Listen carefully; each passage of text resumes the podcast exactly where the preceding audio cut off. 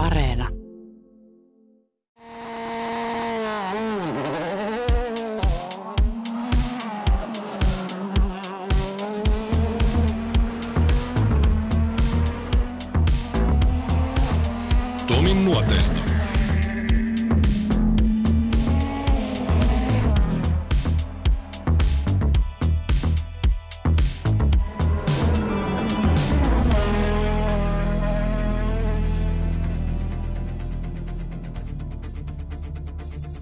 Kalevi Aho, rallipiireissä tutummin Kilu.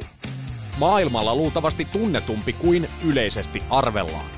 Varsinkin Turkissa, missä Kilu valloitti yhden rallimestaruuden. Mutta palataan tähän vasta hieman myöhemmin. Aho syntyi Helsingissä, mutta muutti jo lapsena Espooseen.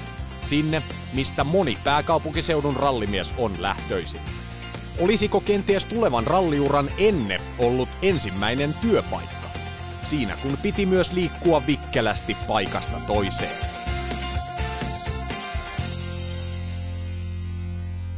Mullahan oli semmoinen juttu, että äiti teki kahta työtä, että se pystyi maksamaan vuokrat ja ruokkimaan. Ja tota, sitten kun mä täytin yhdeksän, niin ilmeisesti hän ei uskaltanut mua yksin jättää kotiin, niin tota, vei omalle työpaikalleen ja osoitti, että tässä on teille kesäajaksi lähetti. Sitten mä sain sieltä jotain, olisiko se ollut 75 penniä tunnille, niin tota, siitä lähtien mä oon sitten käynyt duunissa 12-vuotiaasta asti joka päivä ja niillä rahoilla ostin ensimmäisen ja ainoan polkupyörän. Ja sillä sitten oltiin seutokunnan kunkkuja, eli pyörällä haettiin kova vauhti mäen päältä ja sitten mitattiin, että kuka hyppäsi pisimmälle ja niin päin pois. Että kyllä se just näin meni. Että. Se lähetti homma oli sulla verissä heti tosiaan juniorina, kun katsotaan jotain sun työ CVtä. Ensin on polkupyörä lähetti, sitten kun tulee ikää, niin siihen laitetaan bensaa, eli susta tulee mopo lähetti Joo, tai moottoripyörä joo, lähetti. joo.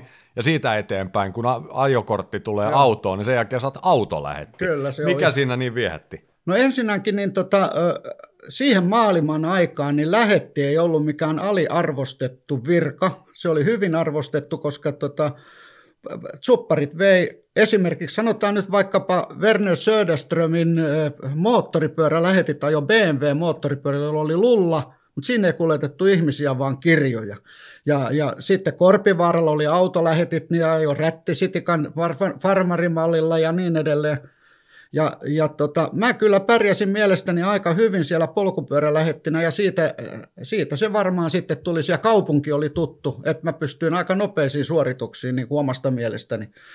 Mutta tota, niin, mopolähettäjä oli siihen maailman aikaan Helsinki täynnä. Joka firmalla oli mopolähetti ja tota, aika useasti sitä korjattiin tuolla, tuolla tota SOK korjaamolla Flemarilla. Se oli nimittäin Jupiter-merkkinen SOK tuote. Ja tota, niin, niinä aikoina mä sitten jouduin istumaan autossa apumiehenä ja juosten viemään niitä keikkoja autosta, mutta tuota, sitten kun ajokortti tuli kouraan, niin sitten mä siirryin ratin taakse. Ja melkein saman tien sitten edustusautokuljettaja tuurariksi, kun oli tota väestäpuutetta.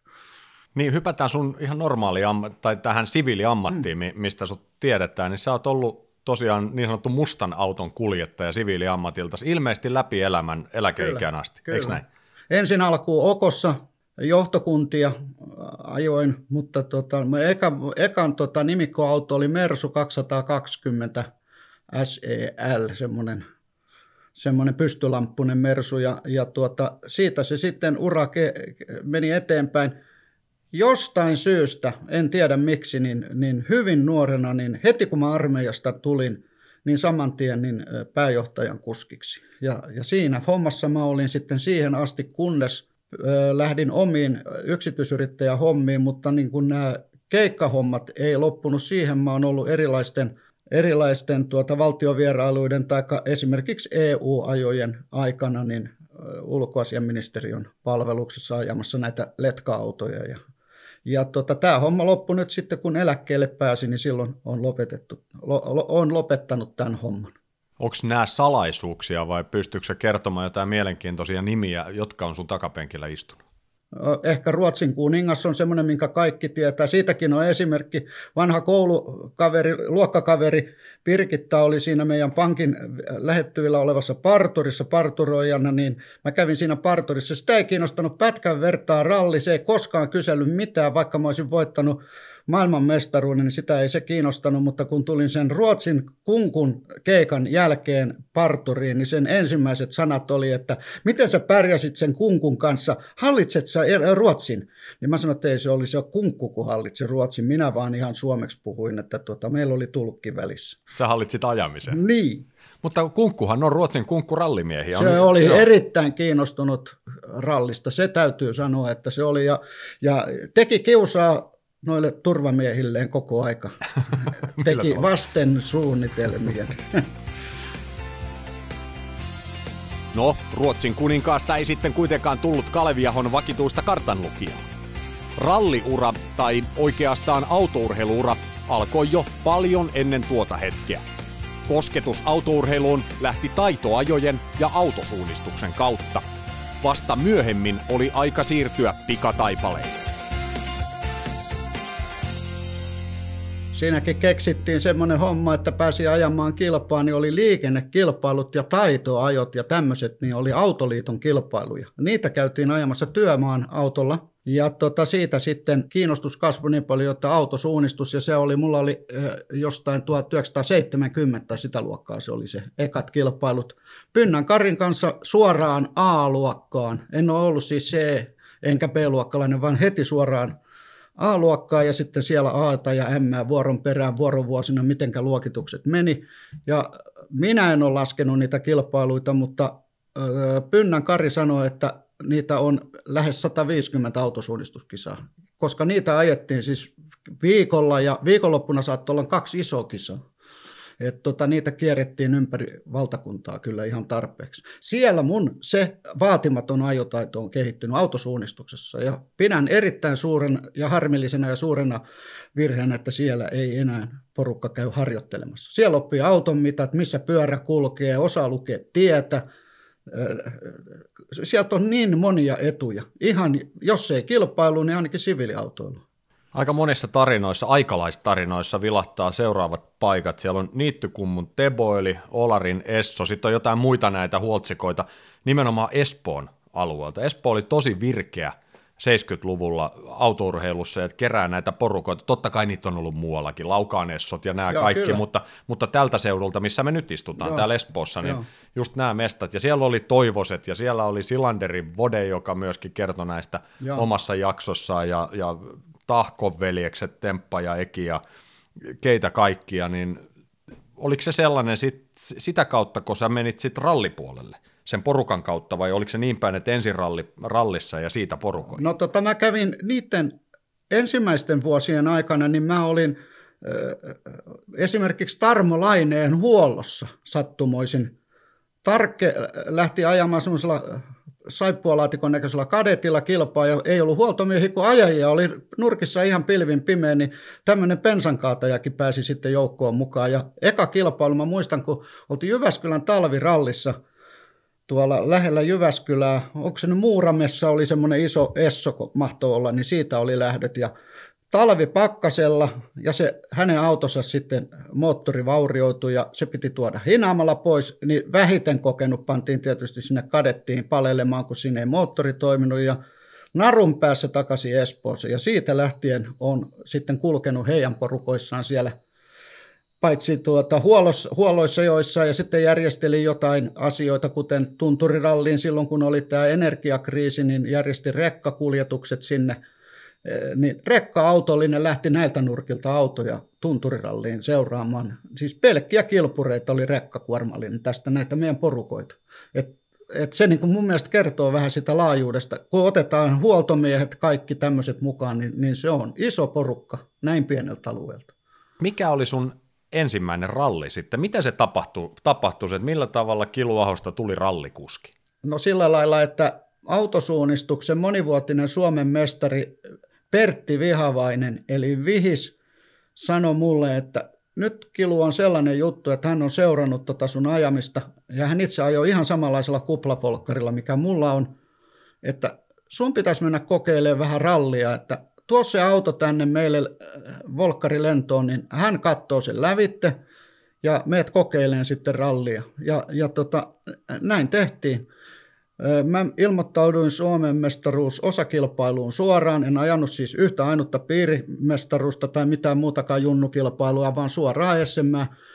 Ja näillä ST-pisteillä siihen maailman aikaan niin sai yleisen luokan lisenssi. Ja, ja tota, niin me mentiin Riihimäelle vuoden ekaan kilpailuun, jossa oltiin ajettu edellisen vuoden viimeinen kilpailu siellä Luutasuolla, ja ne pätkät oli melkein samoja pätkiä, mitä oli hinkattu siinä, siinä ennen tätä vuoden loppumista. Ja minä, poika, päästelin menemään siellä Luutasuolla niin kuin autosuunnistuksessa aikaa kiinni ottaessa ja, ja se tunti purrevan aika hyvää tulosta tuli. Ja sitten tuli vielä semmoinen juttu, että siellä kuka mahtokaan kaataa, kuhan ei olisi ollut enomaa. Ja siihen syntyi letka perään ja, ja sen seurauksena me oltiin ykkösryhmässä, oltiinkohan me, oltiinkohan me jossain kolmansia tai jotain semmoisia. Ja, ja tota, luokassa kanssani ihan kärjessä. Silloin pääosa oli näitä 1600 kostajia.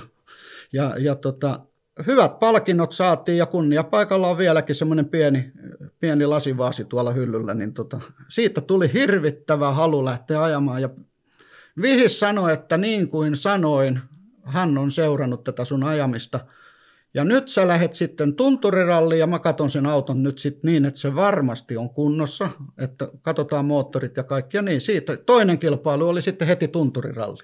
Elettiin vuotta 77. 77, joo. Minkälainen kokemus se tunturi oli ensimmäisen kerran?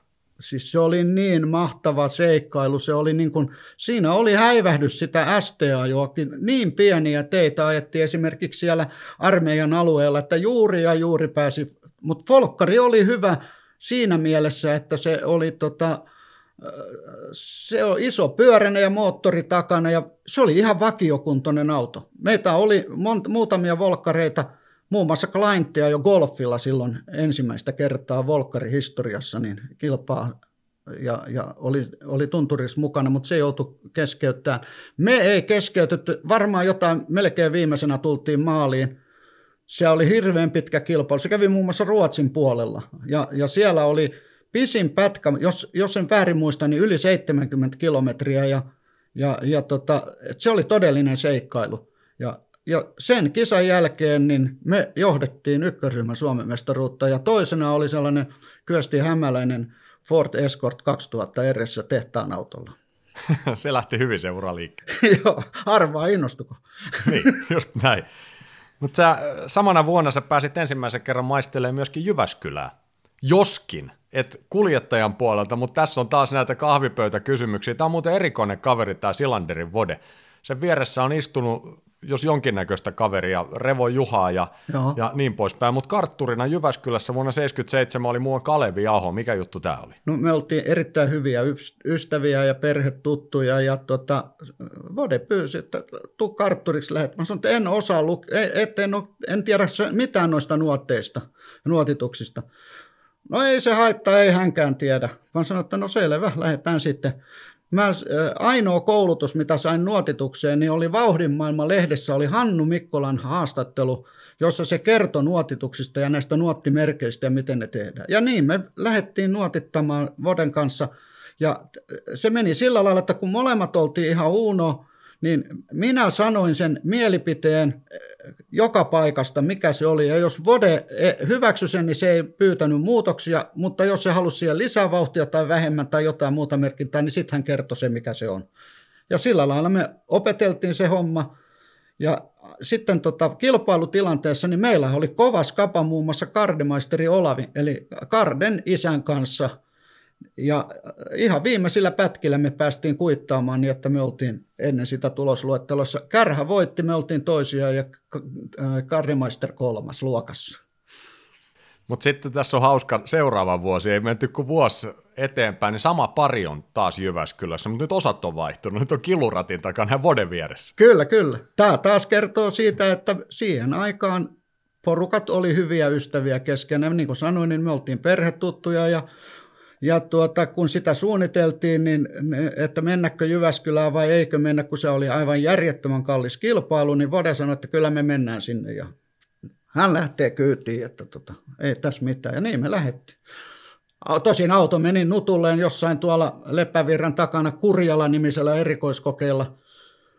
Kilpailun järjestäjät olivat suuressa viisaudessaan aurannut, taka, kaivannut ensin noin ojat siihen tien varteen ja sen savikon levittänyt siihen tielle – ja, ja tota, mutta isot kivet oli jätetty sinne kaivantoihin, niitä ei ollut ehditty kaivaa pois ja räjäyttää. Ja meillä kävi niin huono tuuri, että vettä satoi, eli se oli liukasta kuin hirveä se tie. Ja tota, sillä lailla pudottiin ojan pohjalle ja Vode huutaa vieressä, että kaasua, kaasua, kaasua. Ja minä painan, kun olisi niin kuin maaliin menossa Lassevireeni ja, ja tuota, Yksi helvetin iso kivi oli siellä ojassa ja siihen nokka edellä ja nokan kautta ympäri. Se oli siinä sitten. Ja tämä oli kadetti nimenomaan. Se niin, se oli, tos... joo, joo, se oli semmoinen GTE-kadetti. Joo, se jäi tuossa käsittelemättä, että millä pirssillä, kun me oltiin Volkkarilla tuossa tunturissa ja niin poispäin. Tässä autot on vilissyt ja vaihtunut tuossa alussa, joo, mutta sitten sulle tuli RS2-tonninen, oikein Mark 2.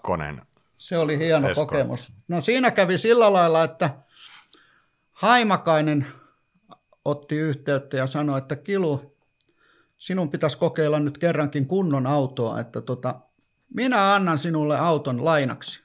Se ei ollut mikään vuokra-auto, vaan se, ystävällisesti antoi autonsa semmoinen KAX 122 tai joku oli rekkari, joku tämmöinen koominen, ja vaaleankeltainen paholainen, ja tuota, länsirannikko ralliin mentiin semmoisella autolla, ja Vodevier. Siinä kävi sillä lailla, että tota, se oli aivan ihana auto ajaa. Se, oli, se meni kuin unelma, ja kun tullaan ensimmäiselle tauolle, mulla ei ollut mitään käsitystä, minkälainen tu- tulos meillä on sillä hetkellä. Ja tota, siellä venttaa kaikki Markula, Jassut ja Keittelit ja ketä kaikki siellä ykköryhmän kärjessä ajo, niin ne venttas mua siinä ja ovet auki repivät ja sanoi, että mitä se jätkä meinaat, että sä et tuolla lailla pääsemään missään tapauksessa maaliin. Me taidettiin minuutilla johtaa sitä ykköryhmää, siis ihan jollain älyttömällä summalla. Ja tota niin, Markula tulee ihan enää kiinni ja sanoo, että ymmärrätkö sinä, että minä asun täällä Turun seudulla ja minä ajan täällä ralli, sprinttiä ja sinä ajat täällä rallia. Ja nyt vaikka mä mitä teen, niin mä en pärjää sulle. Et tule pääsemään maaliin. Se on varma, että jos jatkat noin. No jatkoin samalla tyylillä ja no menihän se leveäksi sitten yhdellä peltomutkalla, mutta ja ojaan kyljelleen eikä katsojia. Mutta onneksi mulla oli Espoon vahvin mies kartturina. Pode meni autosta ulos, nosti perään ylös ja työnti nokasta ja ei muuta kuin takaisin peltotielle ja, ja taas mentiin. Ja me voitettiin ykkösryhmä. Ei nyt minuutilla, mutta, siis, mutta voitettiin kuitenkin ykkösryhmä silloin. Ja sen seurauksena sitten tehtiin mulle kaksi tonnin edes. Siinä vaiheessa, kun aina tapahtuu näitä käännekohtia, jolloin jollakin hoksottimet sanoo, että hetkinen, että tästähän voi tullakin vähän, Joo. vähän jotain muutakin kuin ihan vaan pelkkää hauskanpitoa, niin voidaanko tästä kisasta puhua sellaisena? Kyllä tietysti, joo. Ja sitä, sitä tuota, rakensi sitä mun tulevaa autoa, niin pa- Palle Lähteenmäki, joka oli täydellinen Ford-fani, se oli aivan hekumoissaan, että se sai tehdä sellaisen auton. Se, se, se tehtiin sydämellä, ja, ja, ja rakkaudella se auto. Ja vain parhaista osista. Haimakainen hommasi meille kaikki hyvät osat siihen, että tota, se on kyllä ihan oikeasti totta. Ja kun sanoit, että onko tämä niin tämmöinen käännekohta, niin mulla on ollut elämässä paljon tämmöisiä hyviä kohtia, mutta sitten ystävien tuntema ahotuuri on astunut jostain syystä mukaan. Aina tulee joku semmoinen, että ei muuta kuin nyt pudotaan rotkon pohjalle, mutta Käy kun kissalle putoo varpailee, mutta sitten alkaa se uudelleen vuorelle kiipeäminen. Ja se on aika työlästä joskus ollut.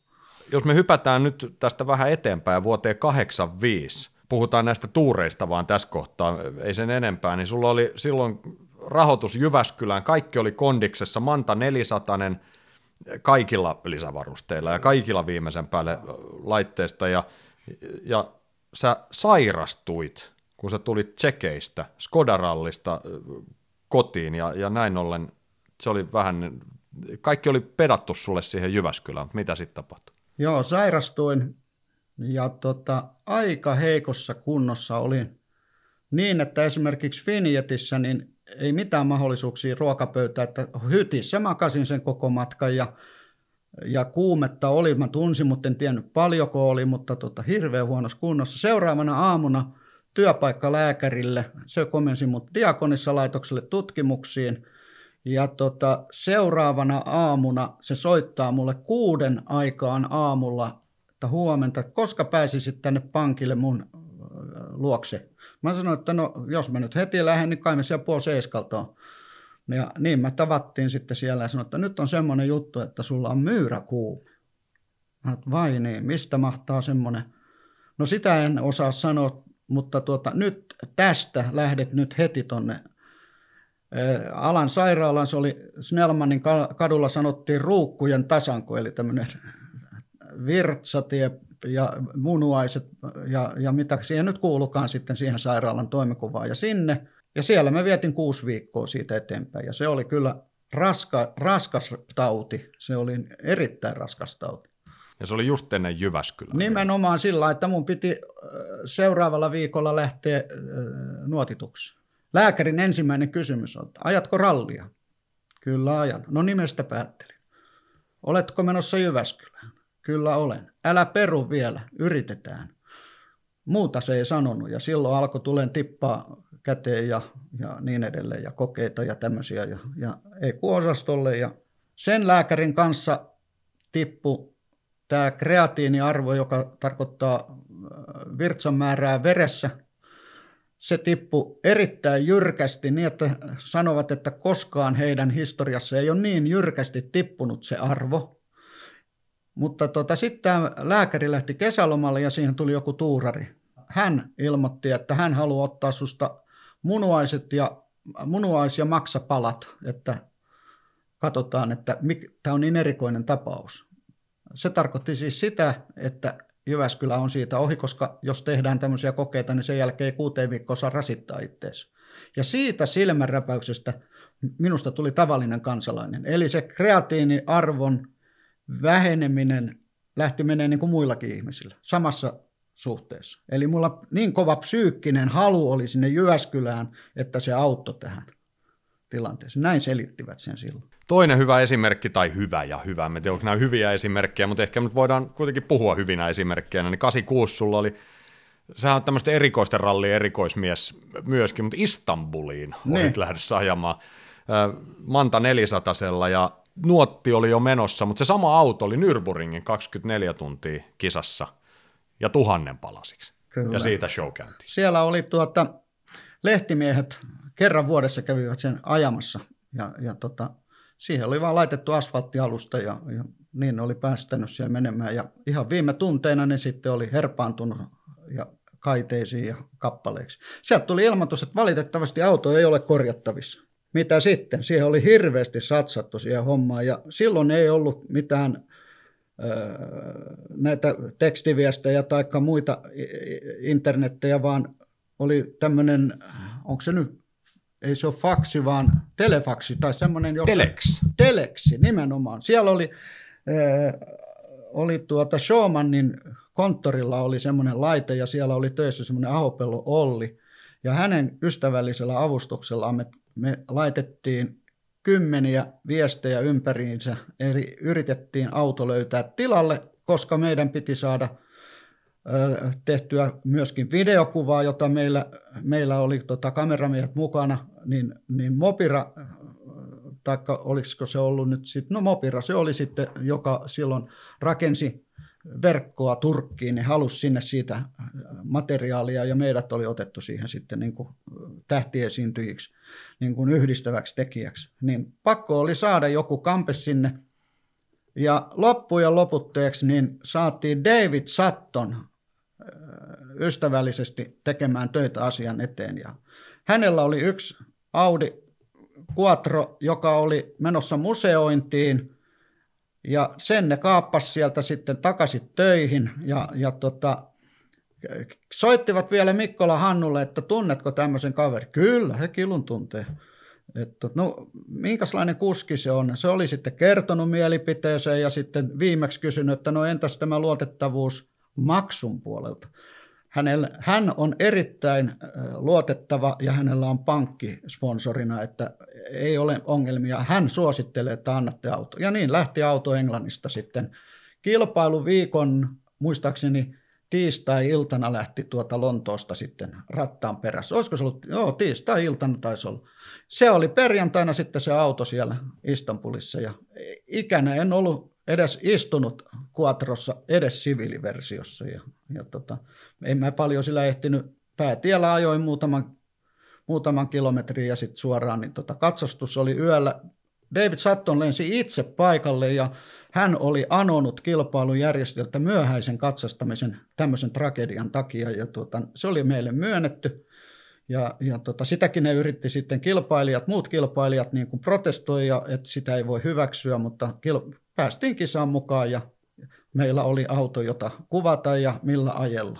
B-ryhmä Audi. B-ryhmän Audi, joo. Silloin oli ajanut kaiken maailman Mikkolat ja Blunkvistit ja mitä silloin oli. Voitettu osakilpailuita, maailmanmestaruus osakilpailuita sillä yksilöllä. Erittäin mielenkiintoinen kokemus. Fiat 131 Abarth eli tutummin Mirafiori. Monien suomalaiskuskien suosima auto. Markku Aleen, Henri Toivonen, Timo Salonen, Simo Lampinen, Timo Mäkinen, Ulf Grönholm. Siinä nyt muutama nimi isosta nipusta. Ja samaan listaan voidaan lisätä vielä Kalevi Ahokin. Tämä tapahtui vuonna 1981. Muutaman SM-rallin lisäksi Aho nähtiin Fiatin ratissa Jyväskylän suurajoissa.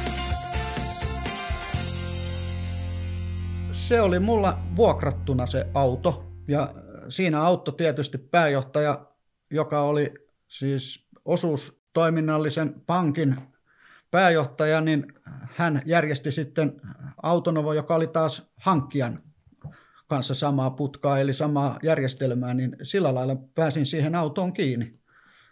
Se auto oli luvalla sanoen kohtuullisen väsynyt, ja, ja tota, niin, koko ajanhan siinä tietenkin, kun he on niin kuin ammattiurheilijoiden ajattajia ollut, niin siellä jopa huoltomiehillä pikkusen kynnet kasvoi siitä, että ehkä olisi kuitenkin pitänyt laskea joku toinen tähän rattiin, mutta tuota, en mä usko, että ne olisi päässyt sen pitemmällekään, nimittäin sen auton ainoa maaliin ajanut yksilö istuu tässä.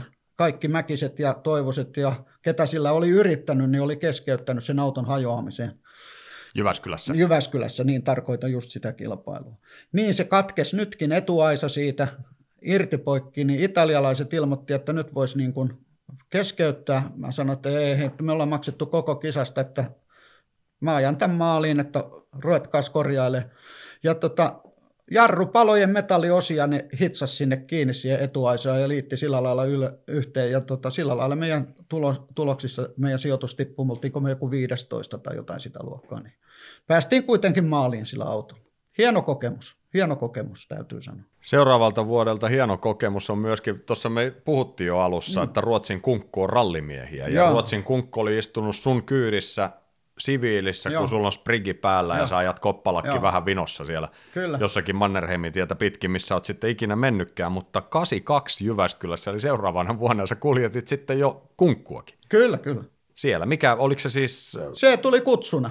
Joo. Joo, kato, siellä oli, osuuspankkihan oli pääsponsori, tai siis niissä ovinumeroissa. Oko Bank. Niin, joo, ja niin kuin voit vaan ymmärtää, niin tuollaisen mainoksen ja mainonnan äh, läpimeno tuommoisessa konsernissa, noin suuri, suuren sponssisopimuksen läpimeno, niin siitä keskustellaan ylimmän johdon kanssa. Ja kuinka ollakaan pääjohtaja kyseli useasti siitä, että miten sun mielestä tämmöinen. Ja sitten markkinointipuolen johtaja Markus Partanen, niin sen kanssa käytiin keskusteluja ja mitä pitäisi tehdä. Ja lapasena sitten oli jokaisen asian ilmeisesti niin kuin hoiti loppuun, niin oli Josa Jäntti, markkinointi- ja mainososaston päällikkö. Ja, ja tuota, heiltä tuli sitten tuolta kilpailujärjestäjiltä, niin siellä oli, oli tuota paikallisen osuuspankin päällikkö, oli siinä kilpailun järjestelytoimikunnassa. Niin sieltä tuli pyyntö, että voisitko tulla kuljettamaan, kun et ole kerran ilmoittautunut kilpailuun. Mitä Kunkku tykkäsi rallista sillä reisulla? Hän oli autourheiluystävällinen, niin siinä ei ollut niin kuin sanan sijaa. Se oli niin, niin innoissaan. Ajettiin öö, tuota, Harjun erikoiskoetta. Hän oli takapenkillä ja Ermei Kanninen oli hänellä niin kuin semmoisena tulkkina ja isäntänä siinä kyydissä. Ja tuota, Hän sanoi, että tämä meidän kuljettajamme on ajanut tätä rallia, että hän voi kertoa teille tästä hiukan. Ja niin mä sitten kerroin näitä nuotteja, mitenkä minä olin tehnyt ne nuotit. Ja kun me päästiin maaliin, niin hän Kunkku kysyi, mihinkä kuljettaja haluaisi mennä katsomaan, mikä olisi paras katselupaikka. Mä sanoin, että sinne maaliin tullessa yliopiston mutkalle, niin siinä on hyvä paikka siinä mielessä, että siinä tapahtuu vielä, tullaan ovi edellä ja siinä on niin kuin meininkiä. Ja sitten voi seurata omasta kellosta, että kuka on mitenkin tullut, että näkee, että kuka näistä on kova. Ja tota, Kalle lähti sinne.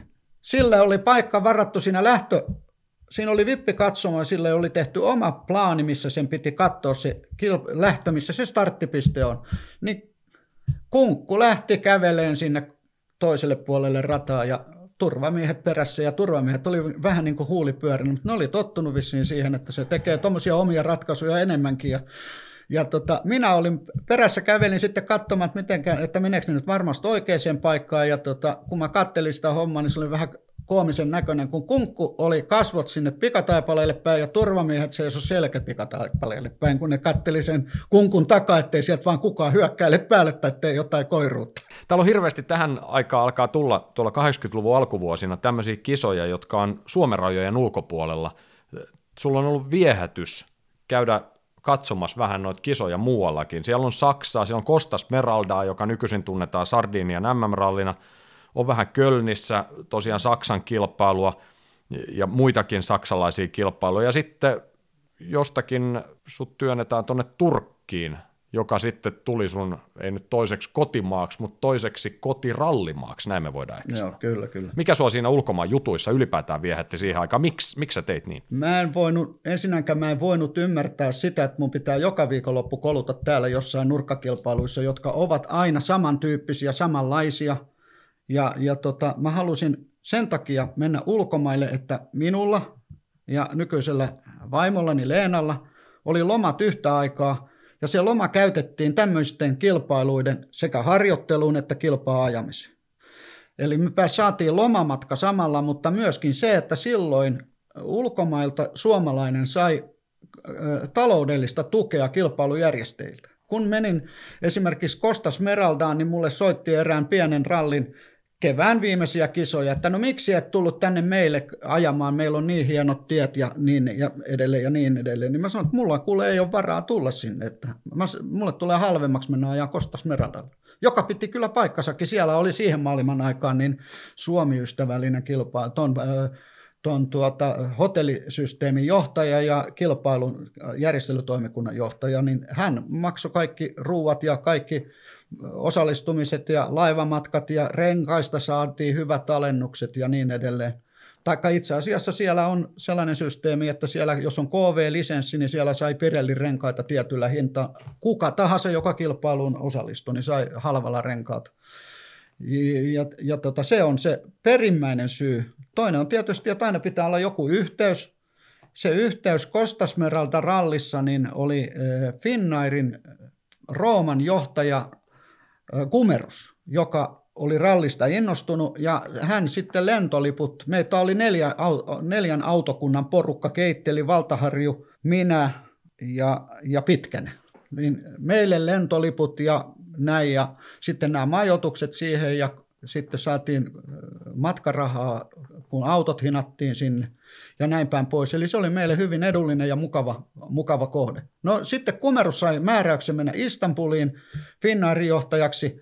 Hän otti yhteyttä, että hän on nyt pitänyt täällä tämmöistä yhteyttä tähän paikallisiin kilpailusysteemeihin ja, ja tota, niin, nyt olisi mahdollisuus tulla tänne ajamaan kilpaa. Ja, ja tota, niin me lähdettiin sitten sinne ja siitä alkoi sitten tämä Turkin aikakausi.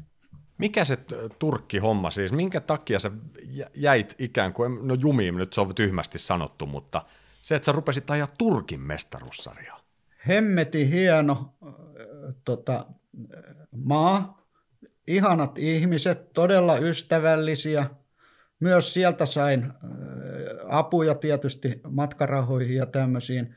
Siis kahtena ensimmäisenä vuonnahan, mä tasin, ensin ajoin siis Hämeenniemen Ramilta vuokrasin tämmöisen Askoona 2000 A-ryhmäläisen, niin olin kolmas yleiskilpailussa sille. Ja sitten oli Manta 400, jolla mä voitin skapan. Ja totta kai se oli, se oli niin kuin aika hienoa olla semmoisessa keskiössä, sanotaan, että he niin kuin arvosti sitä, että yksityinen kuljettaja tuli ja oli niiden tavallisten kuljettajien kanssa kaveri. Auto, missä pysty. Ja mulla olikin semmoinen tapa, että mä siis Turkkiin vein mukanani siitä toisesta kisasta lähtien jonkun rallin tekijän tai siihen liittyvän ammattilaisen. Mulla on käynyt siellä Grönrusin Jakki puhumassa, kuinka pitää järjestää EM-kilpailu, että saa pisteitä, jotta saa pääsee eteenpäin uralla. Siellä on ollut lääkäri Nurmiaho, siellä on ollut Pynnän Kari katsastuspäälliköksi, hommasin sen sinne. Ja itsellä on ollut standi ainoana siellä, jossa oli Mopiran rakentama matkapuhelin käytettävissä, kun niiden omat puhelinlinjat oli semmoisia, että saattoi mennä kaksi päivää, että, että sai puhelinyhteyden. Ja siitä meidän standilta lehdistö teki raporttia ympäri Eurooppaa ja maailmaa, ja jopa Mal- Malboron Geneven markkinointijohtaja oli paikalla, niin sitä ei kiinnostanut se ralli pätkääkään, mutta kun se sen mopiran siihen auton katolle nosti, otti luurin ja soitti vaimolleen Sveitsiin, Zyrihin, niin sanoi, että olen tässä Porsporin salmen rannalla. Arvaappas, mistä soitan. Auton katolta. Kun se sulki puhelimen, sanoi, että tämmöiset tulee meille. Se tilasi mobiilan systeemit saman tien. Kalevi Aho ja Turkin mestaruussarja vuonna 1987. Kausi päättyi Ahon mestaruusjuhliin.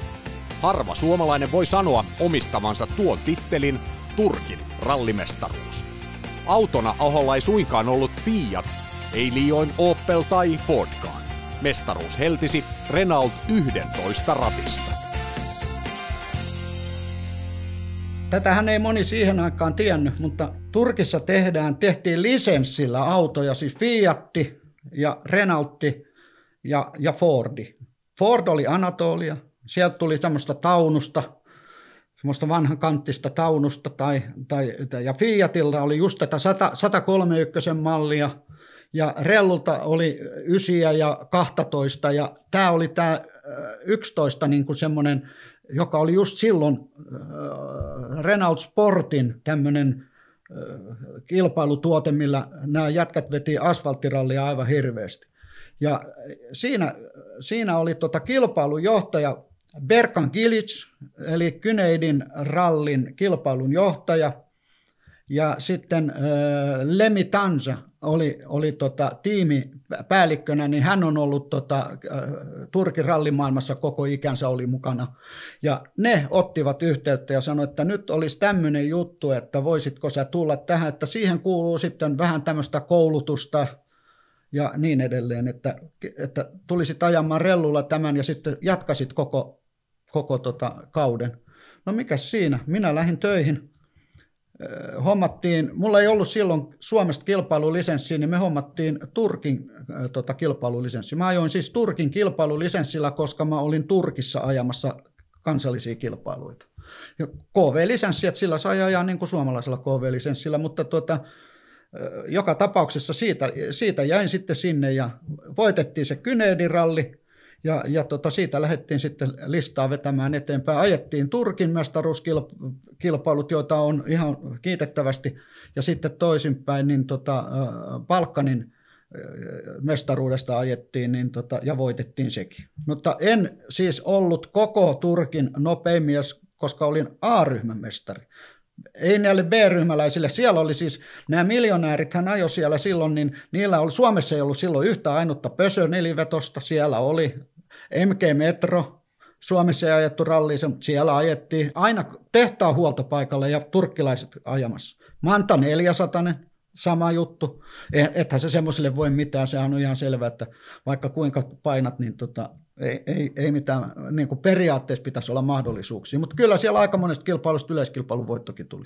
Turkissahan arvostetaan palkintojen jakoa esimerkiksi. Suomessa ehkä koko kauden palkintojen jako on yhtä komea kuin siellä on joka kilpailussa. Ei mulle tulisi mieleenkään, että jos täällä ajettaisiin hankiralli ajettiin EM, niin että olisi menty kansallismuseoon jakamaan palkinnot. Siellä mentiin. Siellä oli puisto, arkeologisen puiston, puistossa oli tuota, ensin sisälle mentiin sinne alueelle, niin siellä oli koktailtilaisuus ja, ja sen jälkeen oli ruokatarjoilut ja palkintojen jaot siellä museossa sisällä. Eli siis tämän tasosta toimintaa siellä on, ja kaikki, kaikki, jotka olivat kilpailussa mukana, tulivat palkintojen jakoon. Että ne, sitä ei jättänyt kukaan väli, ja kaikki oli pukeutunut asianmukaisesti. Ainoat oli suomalaiset, jotka ovat tottuneet siis todella siisteissä vapaa-ajan varusteissa, mutta ei mitään ravattia kaulassa ja niin. Paitsi mulla tietysti esimerkiksi Renault-aikana, niin mullahan oli talon puolesta klubitakit ja suorat kanttihousut ja ravatit kaulassa, että, että siis sen, sen, sen puolen hoiti myöskin mainostaja.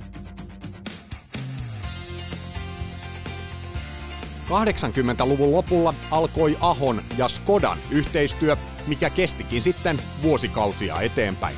Skoda oli muuttumassa automerkkinä eurooppalaisempaan suuntaan, ja se näkyi myös kilpailutoiminnassa. Myös Suomen maahantuoja oli touhussa vahvasti mukana. Aholle Skodan ensimetrit tulivat vielä vanhalla kunnon takamoottorisella versiolla, eivätkä nekään ilman ponnistelua.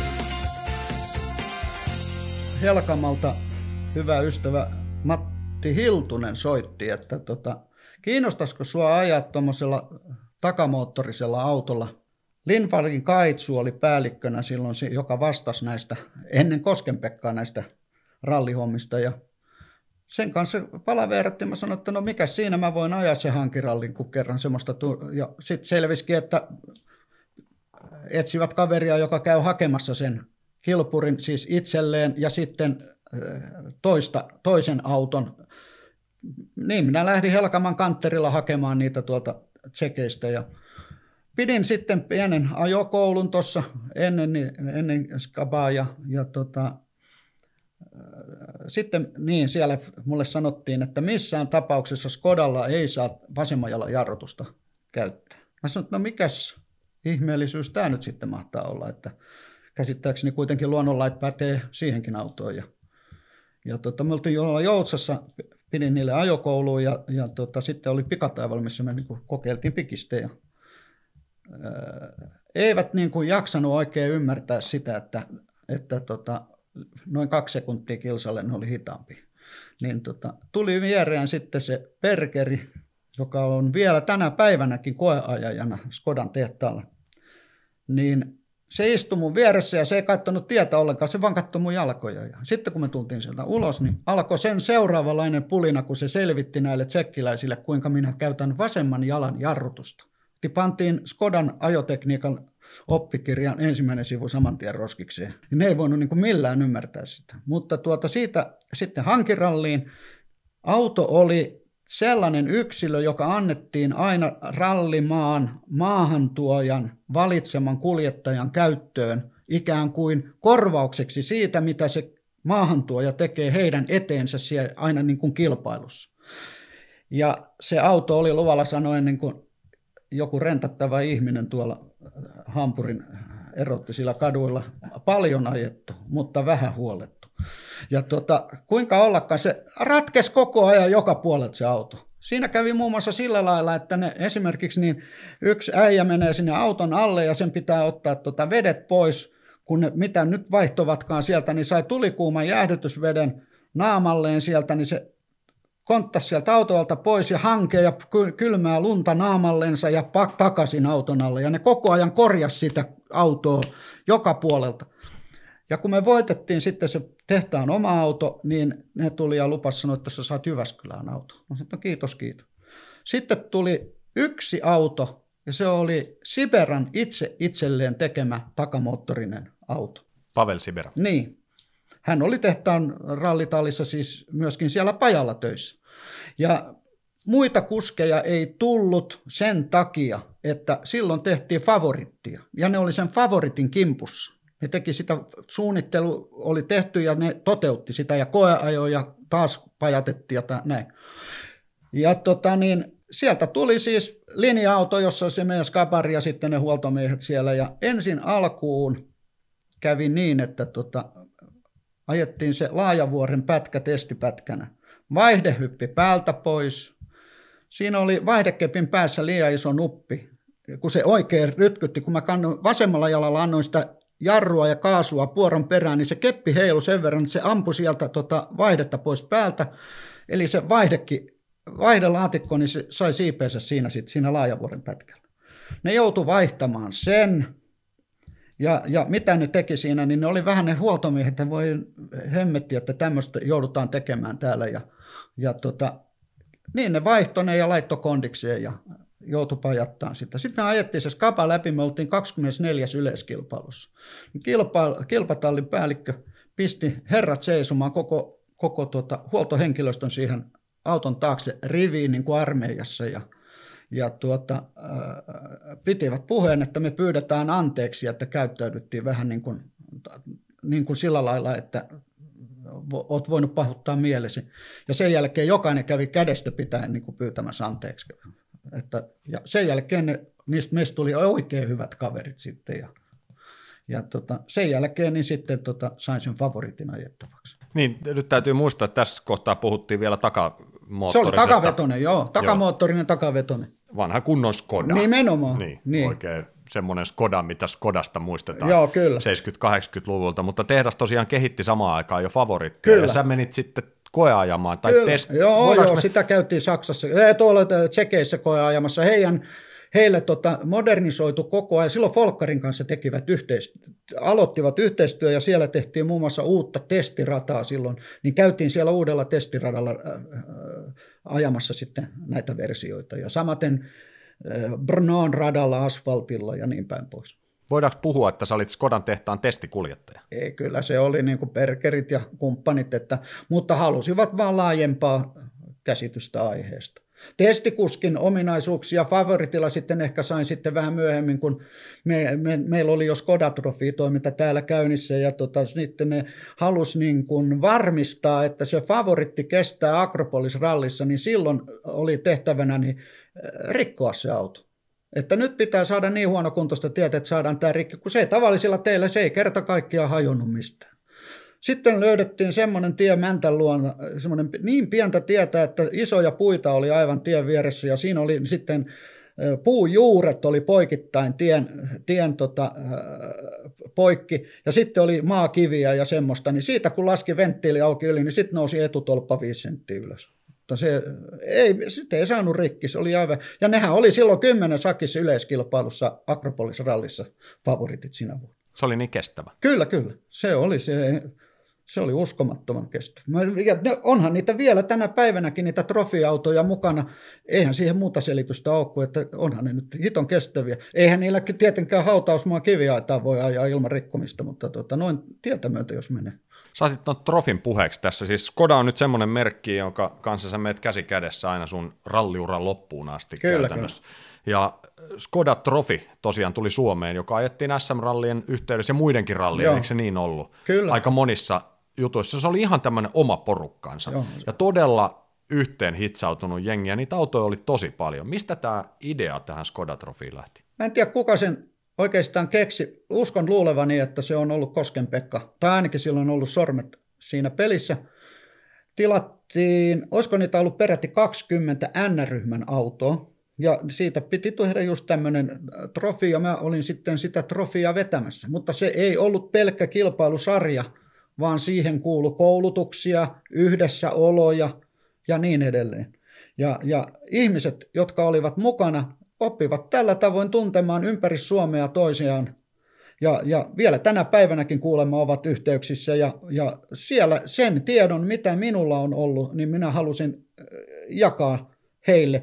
Ei kaikkien tarvitse maksaa niitä opiskelurahoja. Et, et mieluummin sitten tehdään tällä lailla. Ja silloin, silloin oli muun muassa tämmöisiä huippujuttuja, kun Saksin testirekka oli, niin Skoda-trofilaiset sai testata omia autojaan siellä ja muuta. Et, et se, siinä rupesi olemaan kansainvälinen meininki ja tunnelma ja rengastestejä tehtiin ja, ja, ja niin edelleen. Ja retkiä tehtiin. Retkiä tehtiin, joo. Siis meillähän oli Skoda Trofiin palkintona oli kana, voittajapari johonka siis laskettiin kilpailusuoritukset, mutta sitten myöskin osallistuminen koulutuksiin ja jäsenten väliset ja kaikki tämmöiset.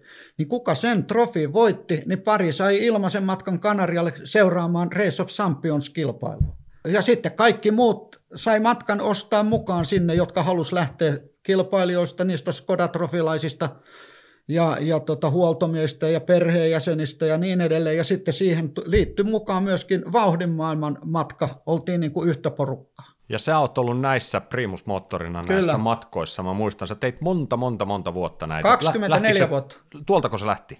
Se lähti tuota, e, sitä aikaisemmin, jo vuonna 1992 muistaakseni lähti tämä Race of Champion. Ensimmäisen katselumatkan on tehnyt Kyneidin ralliin Istanbuliin, jos en nyt ihan väärin muista, niin olisiko se ollut 85-86, jotain semmoista.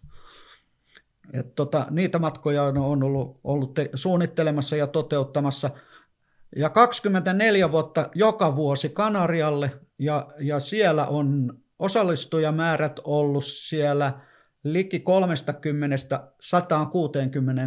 30-163. Eli kolme bussilastillista on ollut suurin, jonka on yksin hoitanut koko homman niin kuin suunnittelu ja toteutuksen.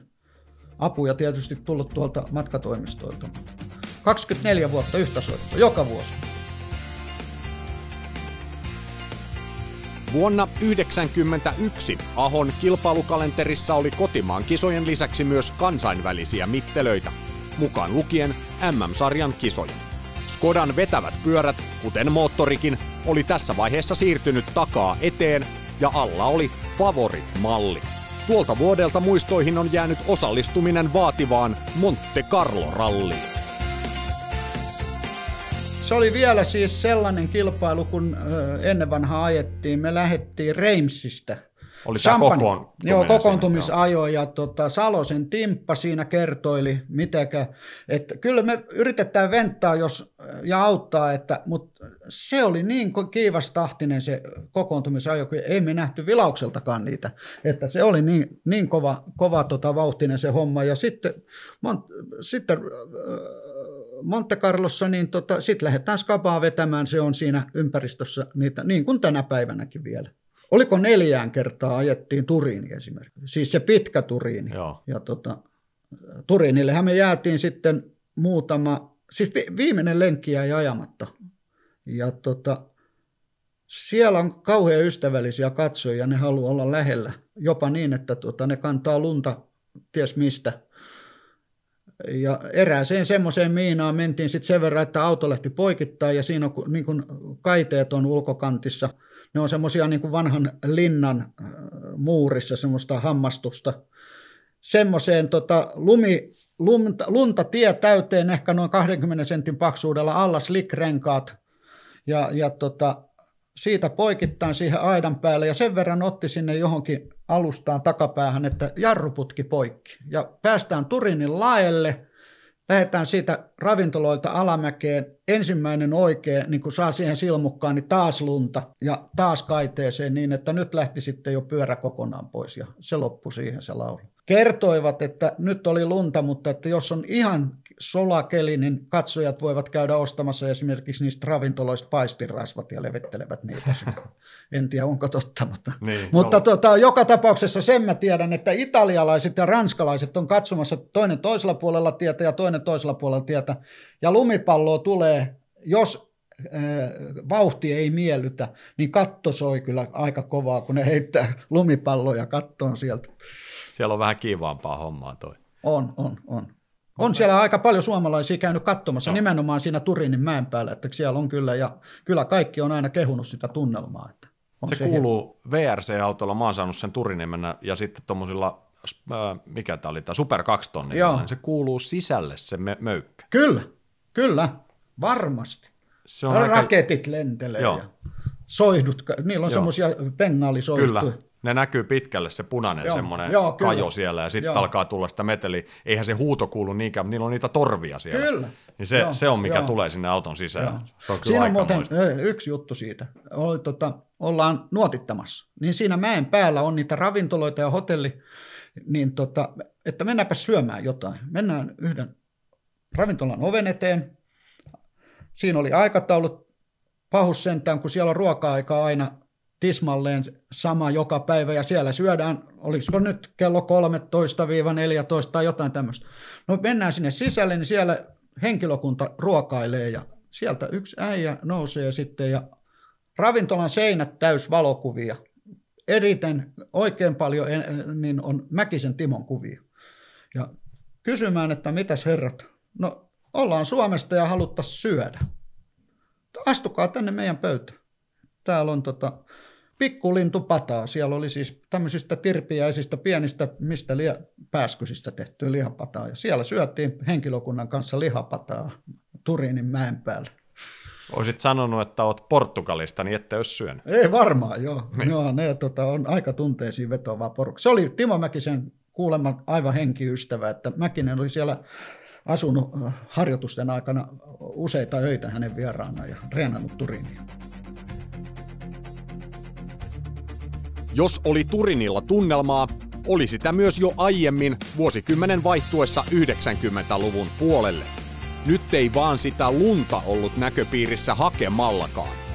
Tarmo Jormakka muistetaan moninkertaisena Dakarin kiertäjänä moottoripyörän selässä. Toki Jormakka on osallistunut Dakariin myös autolla, merkkinä Mitsubishi. Tuohon samaiseen autoon haettiin nyt toista kuljettajaa Jormakan siirtyessä navigaattorin puolelle – Tästä seikkailusta tulikin todella ikimuistoinen. Velkama Auto oli tehnyt vuosia yhteistyötä Jormakan kanssa. Jostain syystä, tuntematta heidän taustojaan, niin Helkamalta otettiin yhteyttä, että voisitko tulla käymään täällä, että heillä olisi sulle asia. No niin, mä menen sinne ja ne esitti asiaa, sanoi, että Voisitko nähdä sellaisen asian, että lähtisit Jormakan kanssa Paris Dakarin ja sinä olet kuljettaja ja Jormakka on navigaattori. Että tota, tämä on nyt semmoinen, että he haluaisivat nyt saada sen auton läpi sieltä ja, ja, ja tota, jotain tämmöistä. Että saadaan vähän järkeä tähän hommaan. Mä sanoin, että no, mikä siinä? Mennään. Se oli siis se, millä Jormakka oli edellisvuonnakin ollut Mitsubisin tämmöinen lava-autosta tehty versio. Ja tota, semmoisella me lähdettiin yksityisinä mukaan matkaan. Ja, ja tota, mä oon ollut aina avoin kaikelle mielenkiintoiselle. Se oli monisäikeinen juttu, ja nyt kun tiedän koko homman, niin lähtisin kyllä uudestaan, mutta tarvisi olla aika paljon toisella systeemillä mukana siellä. Ja, ja tota, me päästiin Tsadiin asti. Tsadin Suolajärven rannalla sanoi moottori lopullisesti itse irti. Ja tota, sinne jäätiin sitten venttaamaan pelastusta. Kuinka pitkä matka se siis? Viisi ja puoli tuhatta kilometriä ajettiin. Päivissä se on? No ehkä puolet suurin piirtein joo. jo, viikon verran. Kerro vähän siitä kisasta. Siis minkälainen siellä on pyöri aavikolla, nukkuu jossakin teltassa ja niin poispäin?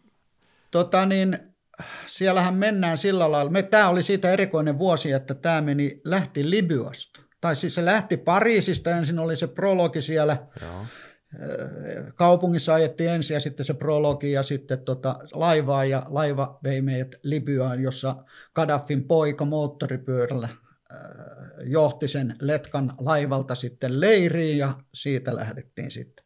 Aamulla lähdetään, tai heräillään kuuden maissa. Siellä on semmoisista isoista rekoista tehty tota, muutama, muutama yksikkö, jotka niin jakautu sitten aina, että ne on leirissä siellä aavikolla ja tekee ruokaa. Siellä saatiin illallinen ja siellä saatiin aamiainen. Siellä oli juotavat ja, ja niin päin pois. Ja sitten on pelastussysteemit, et siellä on lääkärit ja siellä on johtoautot ja pelastajat ja, ja sitten pelastusautot on semmoisia tatroja, joissa on lavalla kuuppi, kuuppaistuimet ja ollaan niin kuin naama lavan pitkää sivua kohden, eli selät vastakkain istuu kaverit. Ja se auto ajaa sitä reittiä myöten viimeisenä ja keräilee keskeyttäneet. Auto pitää joko polttaa, korjaan, sen pitää palaa niin, että siitä ei jää kuin hylsy jäljelle, eikä mitään öljyjä, eikä kumeja, eikä mitään siis muuta kuin runko.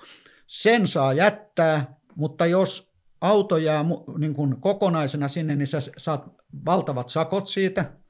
Tapausta kohtaan on olemassa vakuutus, että sä saat ostaa semmoisen vakuutuksen. No meidän tapauksessa Jormakka oli kyllä saanut vakuutusrahat, mutta hän ei ostanut vakuutusta. ja kun me keskeytettiin, niin hän joutui jäämään sinne ja tuomaan sen auton sitten omin nokkinensa pois sieltä. No joka tapauksessa sitten, sitten tuota niin, aamulla pidetään ohjaajakokous ruokailun jälkeen ja sitten vaan pelit taipaleelle. Ja ensimmäiset on yleensä sitten illalla 12 tunnin päästä aikaisintaan ja sitten niin kuin meilläkin siellä kun oli ongelmia loppuvaiheessa, niin me tultiin puolen yön jälkeen. Et siihen ei jäänyt paljon aikaa. Autoa sai huoltaa sen yön aikana sitten, mitä, mitä haluttiin. Mulla oli huollossa, se oli ehto mulla, että mä, ainoa ehto, että mi, miten minä suostun lähtemään sinne, että mulla pitää olla huoltomies, joka katsoo sen auton, että se on kondiksessa. Mä en luota Jormakkaan enkä ainakaan itseeni.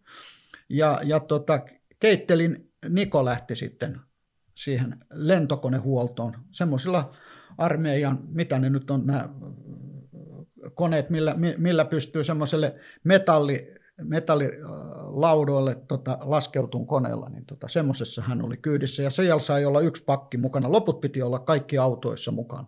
Meillä oli varaosat, renkaat, etc. jaettu, oliko kahteen vai kolmeen eri kuorma-autoon. Siellä on siis kuorma-autoja, joita ajaa yksityiset, jotka ottavat niin kuin, tuommoisen trukkilavallisen kokoisen alueen ne vuokraa sulle. Siihen voit pinota renkaita ja, ja mitä sulla nyt on, ehkä jotain isompia varaosia ja näin.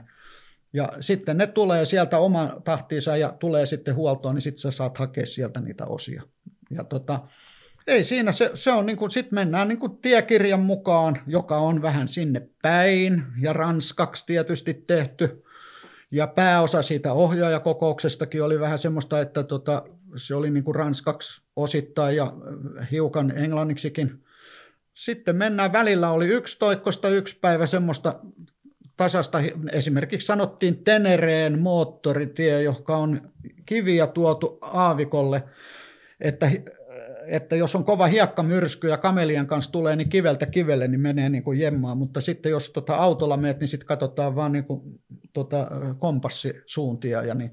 Kompassisuunnat annetaan ja sä otat sen kompassisuunnan siinä ja nyt sä sitten katot seuraavan paikan. Saattaa olla joku autoromu tai joku kuorma-auton rengas tai mitä hyvänsä kylät ja se on sitten piirretty, että tässä ja sitten seuraava karttasuunta on, on näin ja näin monta astetta ja sitten sinne sohotat niin kauan, että tulet seuraavaan ja taas seuraavaan mesta. Siinä on nyt paljonkin episodeja, miten, miten siinä kahakassa kävi, mutta joka tapauksessa me keskeytettiin ja meillä rupesi olemaan Tsadissa niin kuin viisumiajat täys. Et meidän piti päästä Tsadista pois, niin me saatiin sitten hinaus, että päästiin rajan yli Nigerin puolelle. Ja ei kun unelle siinä autossa. Mietitään aamulla sitten, että mitä ruvetaan tekemään. Ja tota. Sitten aamulla mä herään semmoiseen, tiedätkö, kun joskus tulee semmoinen, että suuhun tuijotetaan. No mä avaan silmät siellä ohjauspyörän takana istualtaan nukuin ja katoin, niin oli niitä sitten kymmeniä pieniä kakaroita, jotka katto silmät levällään ja, tota, ja, ja ihmetteli meitä siinä. Ja minä avaan ove ja menen edessä ensimmäisenä pikkupoika, jolla ei ollut vaatteita eikä kenkiä. Ja kun pikku, minä olin pikkupoika, niin sanottiin, että on variksen saappaat jalassa, kun tulee semmoiseksi rohtuneet nilkkaan asti jalat. Tämä oli kainaloihin asti sellainen. Semmoista rupea täys. Mä annoin sitten tota vanhan teepaidan, kun meillä oli joka päivä teepaita päällä, ja illalla sitten me säilyttiin ne kaikki likaset teepaidat, että jos tulee jotain remonttia, niin saa pyyhkiä ja näin. Yhden semmoisen puhtaimman löysin siitä, niin löin semmoisen, minulla oli silloin vielä muistaakseni medium kokonen, niin löysin sen pojalle pää, päälle. Se tota, sai elämänsä ensimmäisen T-paidan. Se oli niin, että juuri ja juuri se pysyi sen päälle, että se mennyt kaulaaukasta niin kuin läpi.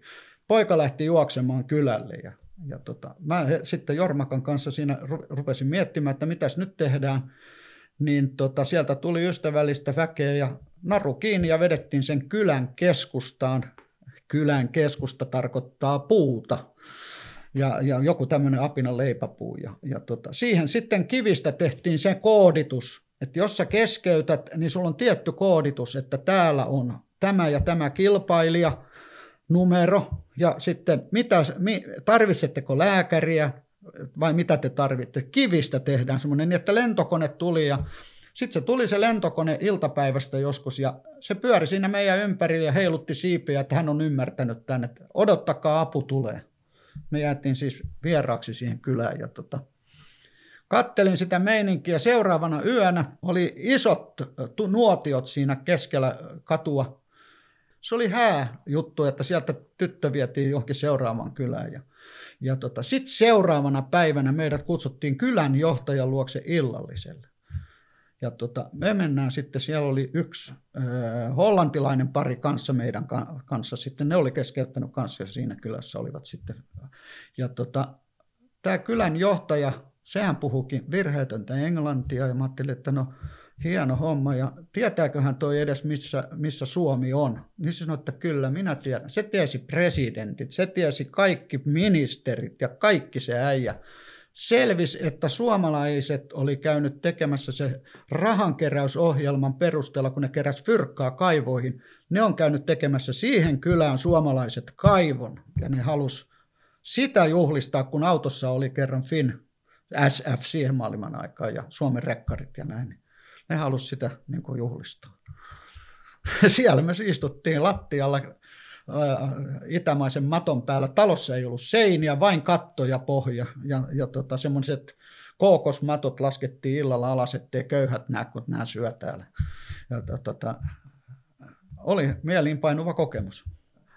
Jormakka neuvotteli sitten, sitten, että pitää saada se auto johonkin kuljetukseen, niin se sai sitten muutaman päivän päästä, niin se sai sinne tota, semmoisen kaksivetosen Renault kuorma-auton ja auto lavalle ja, ja tuota, sitten lähdettiin viemään sitä kohden niameita, että tota, siellä on seuraava kilpailu, iso keskus tämän kilpailun osalta ja siitä kautta joka tapauksessa sitä kilpuria pitää viedä sitten merenrantaan satamaan, että Jormakka saa pelin Suomeen. Ollaan siellä lavalla. Yhtäkkiä se autoon rupeaa tulee lavalle väkeä. Sitä tuli aivan helvetisti. Niin paljon kuin sinne nyt sen auton ympärille mahtuu. Mä ajattelin, että mikähän juttu tämä oikein on siellä on semmoinen tapa, että kun selviää, että nyt pääsee kyydissä seuraavaan kylään, pääsee vierailulle sukulaisiin tai tuttavien luokse tai ostoksille tai mitä hyvänsä.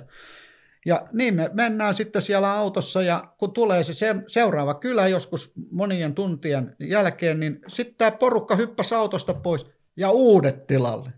Ja sen, sen tota, uuden väen mukana niin nostettiin vuohi sinne autoon.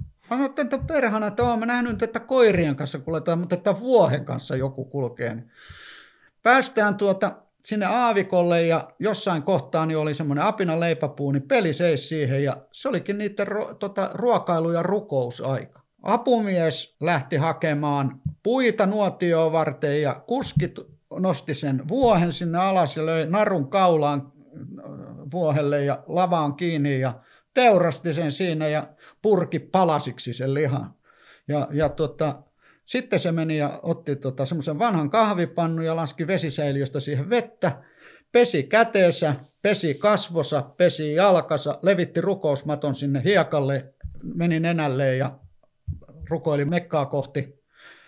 Kun tuota, tämä apumies tuli puitten kanssa, se sytytti nuotio ja samat rukousmanoverit oli hänellä. Ja sen jälkeen niin tota, kun ne oli tehnyt tämän homman, niin ne rupes tekemään ruokaa. Et esimerkiksi niin, semmoisen ison padan, rautapadan pisti siihen ja tota, otti sen eläimen mahan, tuon vatsalaukun, pesi sen, kun nyrkkipyykkiä me pestään jotain kalsareita ja kummaltakin puolelta ja vuoli siitä sitä siihen pataan. Se oli niin kuin voinkorvike ja sitten lihaa sinne käristää. Ja tota.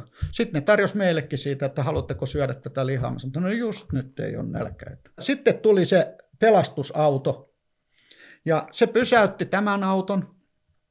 Sieltä tuli virkailijat ja, ja tota, kertoi, että nyt teidän on pakko lähteä tähän pelastusautoon tai te joudutte allekirjoittamaan sitoumuksen, että te tästä eteenpäin selviätte omillanne tästä, että he ei ole teistä enää vastuussa, koska osallistumismaksuun kuuluu se, että teidät pelastetaan aavikolta ja toimitetaan Pariisiin. Sä oot sitten niiden niin kuin viestikapulana. Jormakka jäi auton kanssa sinne ja minä lähdin sitten tuota, siinä pelastusautossa. Ja se ajoi sitä reittiä myöten kunnes se tota, reitti lähti jonnekin muualle, niin sen piti lähteä sitten Zinder-nimiseen kaupunkiin, joka oli 600 kilometriä, yli 600 kilometriä, niin kuin Helsingistä Ouluun. Istuttiin lavalla, kun se vei meidät, sitten se meni tota linja-autoasemalle ja sitten tulkaa mukaan ja ne niin kuin olisi ostanut siitä lipun, se olisi kestänyt iäisyyden sitten linja-autolla mennä sinne Niameihin, niin tota, me ja sitten ne hollantilaiset ja yksi reppureissaaja tuli tota, kysymään, että oletteko menossa sinne Niameihin, niin ollaan menossa. No, saakohan tulla siihen kimppaan? Ja niin me mentiin sitten semmoisen taksarin kanssa neuvottelemaan ja ot, otettiin tota taksi Cinderistä Niameihin ja tota, se 680, 680 kilsaa ehkä. Ja, ja tota, niin me ajettiin Niameihin sitten yötä myötä. Yksi kolari siellä välillä ja tämmöistä. Mä kattelin sitä hommaa, kun se as, päätie asfalttitie, niin se, se on niin kuin yhden as, kuorma-auton levyinen asfalttitie. Niin tämä, tälle, tämä ei ollut käynyt kyllä minkään valtakunnan ajokoulutusta, tämä taksikuski. Ja niin paljon mua pelotti se homma, että mä hyppäsin semmoisen estadialaismallisen pösön takaronttiin, missä oli matkalaukut ja meidän kassit ja tämmöiset, ja menin sinne nukkumaan, että mä näe, kun pelotti sen verran kovaa. Että... Mutta siellä me päästiin. Sitten tota, siellä me nähtiin ilmoitustaululla, niin oli Niko Keittelin viesti, että en tiedä, että en ole näin ja näin moneen päivään nähnyt enkä kuulu. Kukaan ei tiedä mitään niistä. Ja semmoisen viestin laittoi Leenalle ja se oli aivan hermona viikon täällä, että nyt ne jätkät on johonkin joutunut. Että tota, ei niitä. Ja sitten Niko lähti himaan ja oli täällä soitellut. että ei, ei, tota, ei, hän voi sanoa, että missä ne on. Niameista, niin tota, mä sain sieltä kilpailutoimistosta lentolipun ja ne kuljetti mut sitten lentoasemalle, joka oli katos semmoisen semmoisen tuota, asfaltoidun alueen toisessa päässä – ja eikä aikaa kun Air Francein MD, kolmimoottorinen MD tuli siihen paikalle ja lastas kyytiin ja me lähdettiin siitä Pariisiin. Kova luokan juttu. Aktiivivuodet loppuivat 90-luvun alkuvuosina, mutta Aho palasi vielä rallipoluille myöhemmin muutamaksi vuodeksi jatkamaan rakasta harrastustaan. Näin merkittävästä harrastamisesta ja tässä tapauksessa osittain myös työstä luopuminen saattaa olla usein vaikea pala. Eikä se luopuminen koske ainoastaan yhtä henkilöä. Näkyvimmän hahmon takana, kun on aina nippu muitakin ihmisiä. Kilu Ahonkin elämä pohjautui ja pohjautuu varmasti edelleen hyvin vahvasti autourheiluun. No ihan ensimmäiseksi täytyy sanoa, että meidän elämä, siis Leenan ja minun elämä, koska Leena on aina ralleissa ollut hoitamassa ruokahuollot, aina mukana kaikessa. Ja kun mä olin 84, mä sanoin, että mä lupasin sulle vuonna 73, kun me ruvettiin kulkea yhdessä, että kymmenen vuotta mä katon, että mulla on semmoinen tapa, että mä teen pitkän tähtäyksen suunnitelmia ja haluan niin kuin viedä sen asian loppuun. Silloin lupasin, että kun kymmenen vuotta ohi, jos ei ole mitään tapahtunut, niin sitten mä lopetan ihan varmasti.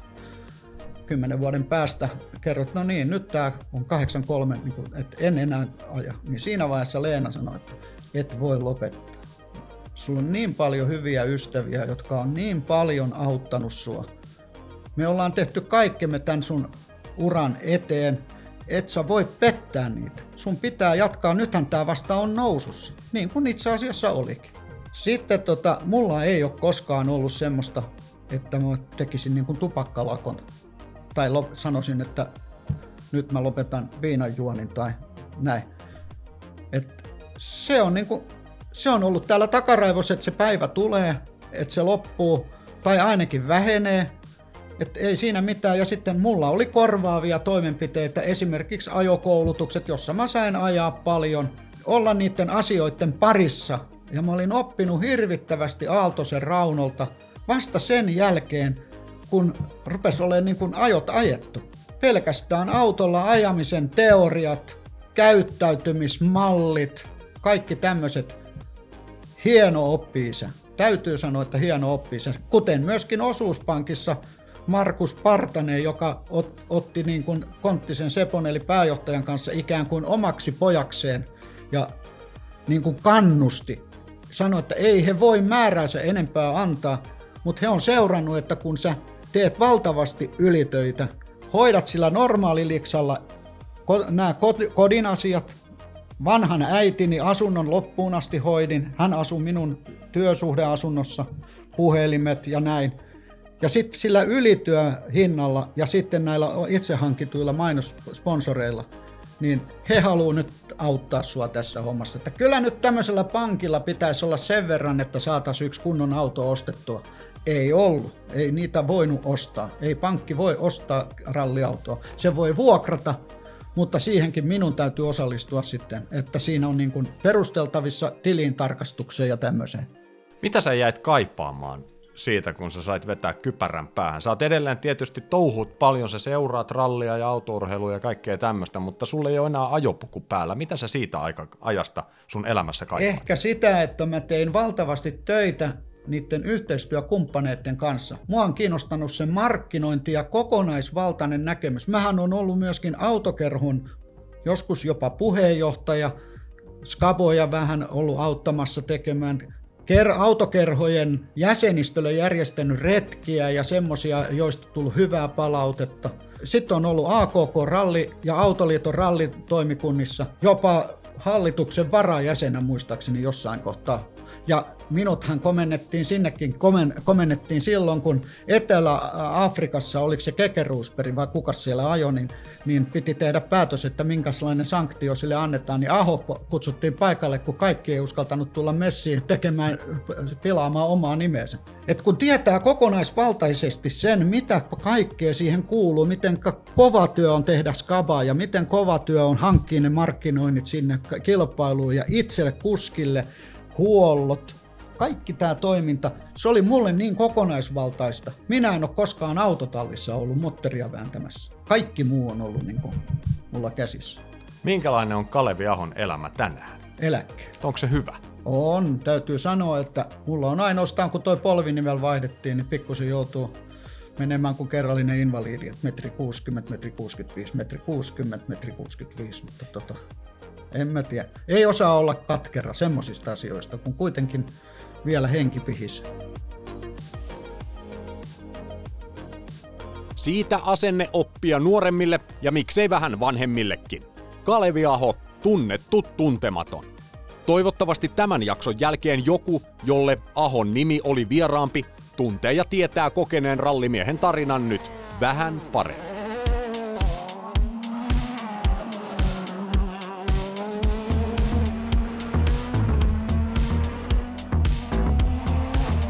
Tomin nuoteista.